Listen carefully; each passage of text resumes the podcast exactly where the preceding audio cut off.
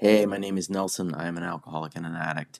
Nelson's not my real name. That is a fake name that I use here at my anonymous newsletter where I talk about sobriety and how much fun it is. And I think today is a fun topic.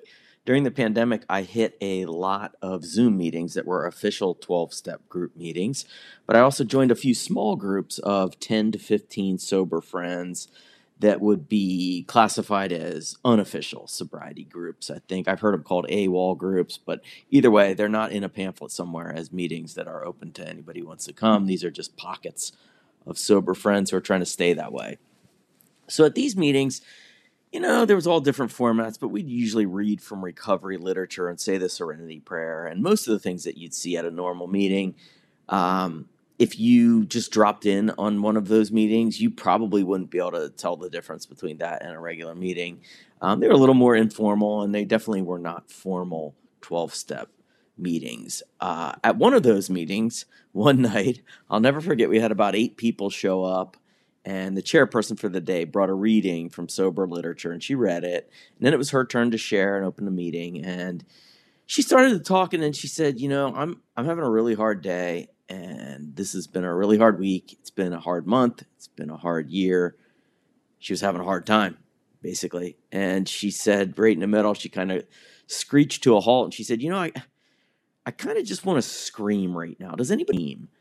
And nobody said anything. Everybody was muted except for her, but a few people gave a thumbs up, including me. And um, and sure enough, she just let out a scream. And it was wild. It was like I would say it was about a seven out of ten on the scream scale. Like she definitely wasn't going to get hired by any haunted houses this Halloween, but it was a. But she let out a scream, a legit scream, and um, and then she started laughing. She seemed so relieved to like get that out of her, you know. And everybody did. It, it, we all could, we all relaxed. We could all relate. Like when it was my turn to share, I said, "Hey, you know what?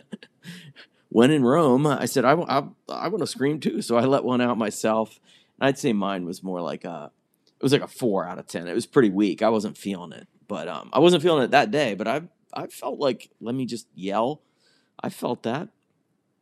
And I was thinking about it this week because sober people often can be the only audience where I can really let it rip with whatever I'm feeling. You know, there's certain things you can't really call up your boss and say, "Hey, do you mind if I start today's meeting with a with a scream?" and I don't really want to sit down at dinner with my family and scream. I don't really want my kids to be like, "Oh, my dad screams a lot." Definitely don't want to go to the gym and scream, and I don't want to be screaming when I pick up my kids at, at school. So you're limited on the audiences for screams. so um, it's not so much it's not so much what people will think of me, although there there is a part of that that is true. Like you don't you do not want to be known at your company as the person who likes to scream at meetings. that is not something that they put at the uh, in a positive way at, when you do your end of year employee review. It's like, oh man, really? Uh, can you cut down on the screaming? You don't want that. Trust me.